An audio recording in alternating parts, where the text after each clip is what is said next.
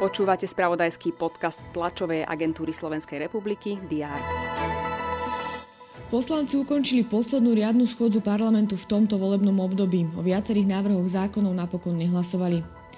Predseda parlamentu Boris Kolár má čeliť odvolávaniu z funkcie. Nezaradení poslanci okolo Eduarda Hegera vyzbierali podpisy na zvolanie mimoriadnej schôdze pre kauzu fyzického napadnutia jeho bývalej partnerky. Prezidentka Zuzana Čaputová podpísala novelu, podľa ktorej bude RTVS dostávať štátny príspevok vo výške 0,17 z hrubého domáceho produktu. Aj tieto správy priniesol predchádzajúci deň. Aktuality budeme sledovať aj vo štvrtok 29. júna. Vítajte pri prehľade očakávaných udalostí. Predseda vlády Ludovit Odor sa zúčastní na dvojdňovom zasadnutí Európskej rady v Bruseli. Samit sa bude venovať viacerým témam, prioritou je však Ukrajina, migrácia a vzťahy Európskej únie s Čínou. Minister financií Michal Horváda a riaditeľ Inštitútu finančnej politiky Juraj Valachy majú predstaviť novú makroekonomickú prognózu. O záchrane slovenského školstva budú na tlačovej konferencii hovoriť zástupcovia ministerstva, zamestnávateľia, predstavitelia akreditačnej agentúry pre vysoké školstvo a študenti.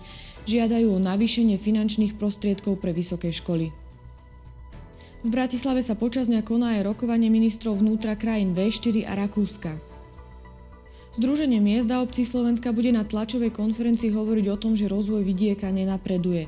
Poukazuje na úpadok poľnohospodárstva, zvyšujúce sa ceny a kvalitu potravín. Britský odvolací súd rozhodne, či je plán vlády posielať nelegálnych pristahovalcov alebo žiadateľov o azyl do Rwandy v súlade so zákonom.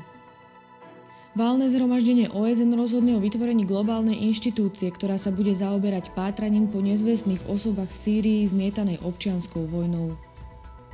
Pokračujú aj tretie európske hry, sledovať budeme vodný slalom, lukostreľbu, aj šerm a ďalšie športy. Kresťania slávia Sviatok Apoštolov svätých Petra a Pavla, ktorí ohlasovali Evangelium Ježiša Krista po celom vtedy známom svete. V rímskokatolickej cirkvi ide o prikázaný sviatok.